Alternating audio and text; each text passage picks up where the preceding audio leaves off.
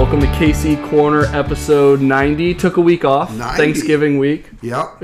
you know, it was tough taking a week off. I love doing this, but your Thanksgiving was good, I hear. It was great, and I almost said you were up in the mountains, but you weren't up in the No. mountain. You were in Virginia, Norfolk. Close to the water, which is really Yes, cool. close to the water. When you stand in the uh, Fleming's uh, uh, kitchen, you can look across the street and their neighbors are on the water. Nice. And so it's kind of cool, you know? How are the babies up there? Oh my gosh, they were fantastic. Rock stars, so good. Best was so grandchildren ever. the greatest ever, cutest ever for sure. You know, Brooks, it's it's uh, it's wonderful waking up at Thanksgiving time and it's 32 degrees. You know, it's just nice and crisp and cool. And Mm-hmm. It was it was fantastic. That's a good week. Well, you went north too. A little bit north, not as far north, just to Palatka for the day. Hung out there. That's awesome. Saw family, saw cousins. It was, it was a good time. good food. cool. Last last Thanksgiving, uh, so last Thanksgiving was the first time we held it at our grandma's house. Right. And There was we, an oven issue, if I remember right. We had an oven issue. The oven was broken, so we had to grill all of the sides. Oh the gosh. turkey was already done. We had to grill all of the sides and everything, so it was different. So we got there, made sure the oven was good this okay, year. that's fantastic. yeah. We- Job number one. Yes, you know? food was phenomenal. All right, that's good. very very cool. That, that's awesome. But we can get into the good stuff now. Uh, Advent, Advent season starts Advent December first today. Here, which is yeah, it's just well actually Advent officially started last Sunday. Yes, yes. So, um, you know, I'd love to tell you all that I am so wise that I was thinking about preaching in Exodus and then tying in my preaching series in Exodus to Advent by preaching on God tabernacling with us. And I, and a matter of fact, when I first outlined my Exodus uh, sermon series, I was not going to do um, uh, anything in Exodus on the 28th. But I realized a major component that I was li- li- leaving out is that God, this incredible, relentless desire to dwell with us, that God wants to dwell with us. And that's what Advent's all about. And so it was like, hello, you know, why not close the series with the tabernacle being built in Exodus? That God is saying, I want to move into your condition. I mean, think about that, Brooks. They're in the wilderness, you know, they're wandering. And, you know, God is going to say, hey, would you pitch me a tent too? You're hanging out in a tent. I want to be in your condition. I want to be in your sandals. Um, let me come walk among you right there in the wilderness. And, you know, what an incredible God. And um, he does. And he's very specific of how he wants his tent built uh, because that's going to be a unique place for his name and his dwelling and uh, certainly his worship and his sacrifice. But, you know, that, that Advent sermon yesterday uh, or Sunday really is is an incredible picture of the whole story, um, the whole Bible story. That God longs to dwell with us. I mean, He created us in His image, and He invites us into this great eternal community of Father, Son, and Holy Spirit. Uh, he puts us in paradise. We wreck that, and uh, as soon as it's no longer safe for man and, and God to dwell together, you know what does God do? Um, he doesn't just get angry. He provides a promise that I'm going to bring a seed, and the seed's going to come, and He's going to restore everything that's broken, and He's going to make us dwell with God again. And then you realize, wow, that seed is Jesus, and look what He's done. And so, you know, Sunday, what I meant to say was really look at this little picture in the wilderness, and look how it tells the whole story, and look how it uniquely points to Jesus. And now look at us as the Holy Spirit, and we dwell with God by God's grace in Christ. We're His storytellers, and look how that whole thing fits. I love reading about the tabernacle in that time too, of just the strict, very detailed rules that they had to follow, like who could go in there, what they had to wear, what they had to do in there on certain days. It's just, it's incredible reading about that. You know, what do you think that that's showing? Just God's glory. Yeah, and it's holiness. I mean, it was like, you know, hey, you don't just, you know, um, casually stroll into God's Almighty's presence. Now, in Christ Jesus and all that He has done, we can stroll as Abba Father. But there has to be an acknowledgement that, you know, that difference between His holiness and our sinfulness. That that's why all those things pointed to Christ's sacrifice. What you wear ultimately will wear Christ's uh, righteousness. You know how how the whole thing is put together. I mean, it's it's ultimately, as the Book of Hebrews is going to say, it was just a model of what's happening in heaven. And so, um, you know, it's yeah, it is it is great, and I love it. Thank you for your enthusiasm because most people read that stuff and their eyes roll back in their head, thinking, you know, you know, what in the heck? I mean, this is this is uh, old, ancient, weird stuff. But it it's really interesting. No, yeah. it doesn't. Uh, it's it's tough to apply it today. Some of Yeah. those things, but it's definitely interesting to read about. Well, I don't know. I don't. It's not riveting, but, Yeah. but it's it's interesting. So, interesting for me, I guess, Mm-hmm. not for many other people. Um, true. so as we continue on with Advent season, what what do we have uh, this coming week? Well, the whole theme that we're jo- moving into is a wandering, uh, a wandering. Uh, uh, it could be a wandering world. uh, a weary world rejoices, and you know we rejoice that God has given to us a Savior, a Son, a Shepherd, that's a King, who's going to come rescue us. And so that's it's kind of uh, it's the celebrating the reality that in the midst of everything that's happening, and again, even in our times, in our country, in our world, it's weary. Um, you know, I guess this Omicron uh, uh, COVID things now, like there people are talking about, and I know that people are certainly weary talking about COVID, and you know, weary about talking about what's happening in, in our world. But we do have reason to rejoice, and Christmas is a great reminder of that reality. And so, um, and again, I'm so sorry for my cold. Here. You know, I'm We can with- edit out your sniffles and coughs. I thank you so much.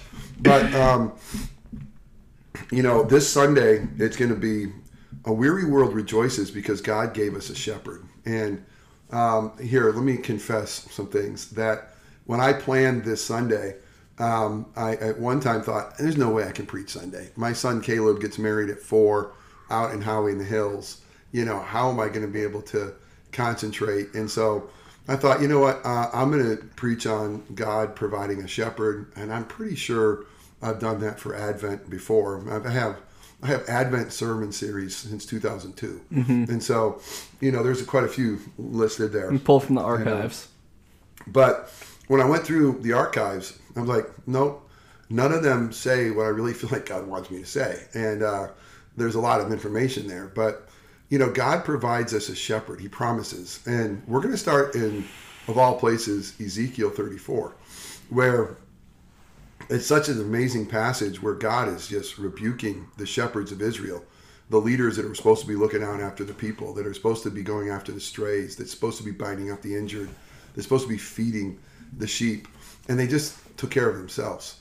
And God was so ticked, he he kind of throws it down and says, "Hey, I'm going to do this myself. I'm going to I, I myself am going to come shepherd these people, and I'm going to come look for them." And it's like, wow. And then he says, "Listen, I'm I'm going to I'm going to raise up one shepherd. He's going to be in the line of David, and he's going to shepherd them."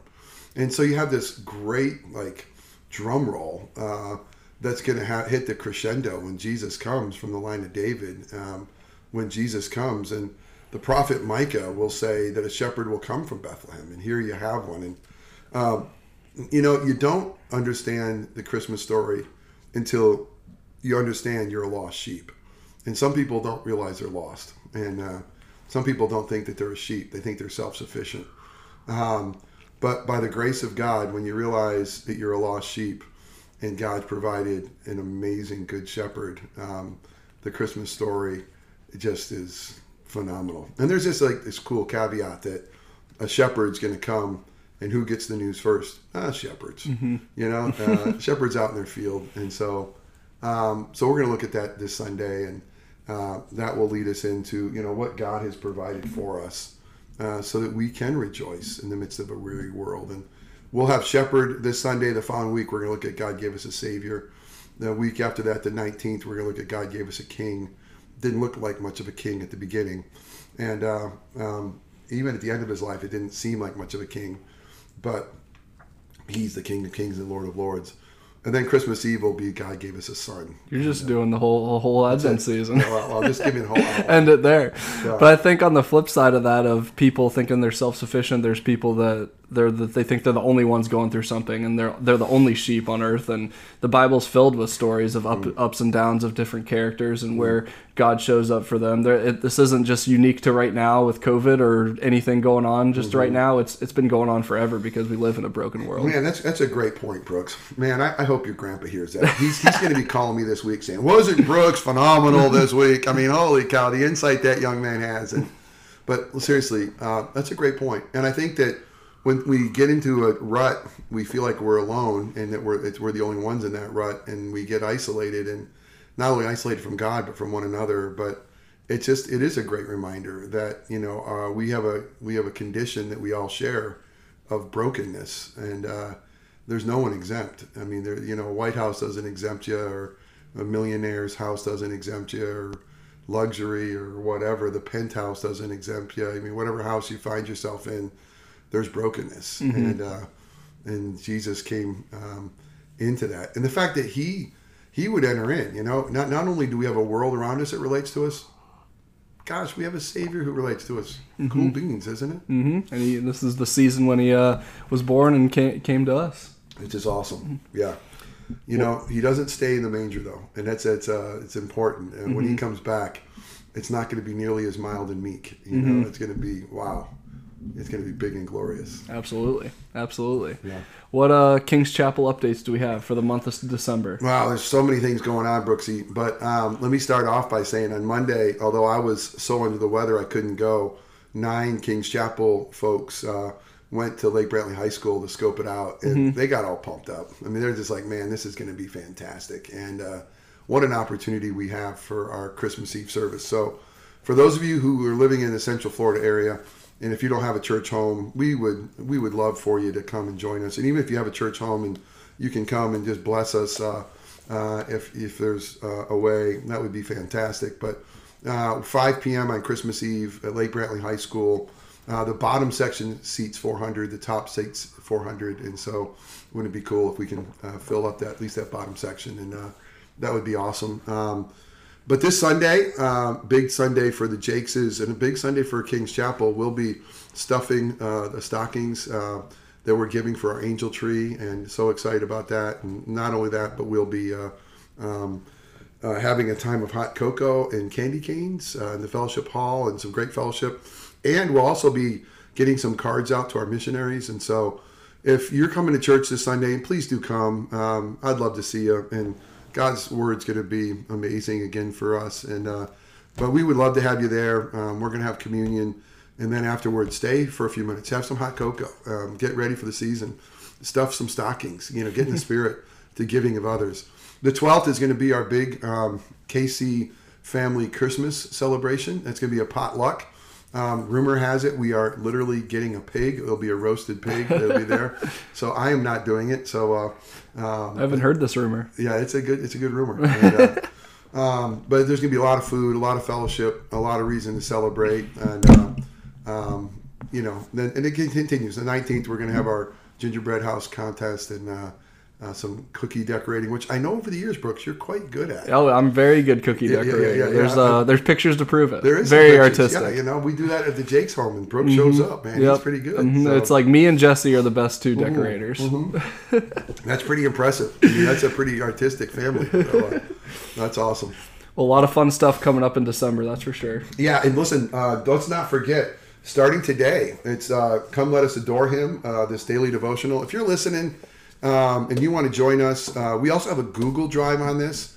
Um, if you'll send an email to connect at kingschapelfl.com and you want to be involved in our, um, uh, our Google Drive kind of comment sheet, I'd love to have you, especially like, hey, Googs, if you're listening um, up up in Nashville. Um, Googs is a nickname. It's a Yeah, code you're, name. you're, this is uh, this is very specific. yeah, yeah, you know. hey, come join us. We'd love to have you. But starting today, come let us adore him. Uh, this will be a great little devotional that we can read together. So, um, lots of things going on there, Brooksy boy. Absolutely, it's a fun time of year. Come time. Can't wait to see you at the wedding on, on uh, Sunday, too. Oh yeah, we're gonna be looking sharp, that's for sure. You sure will. Looking forward to it. See you guys.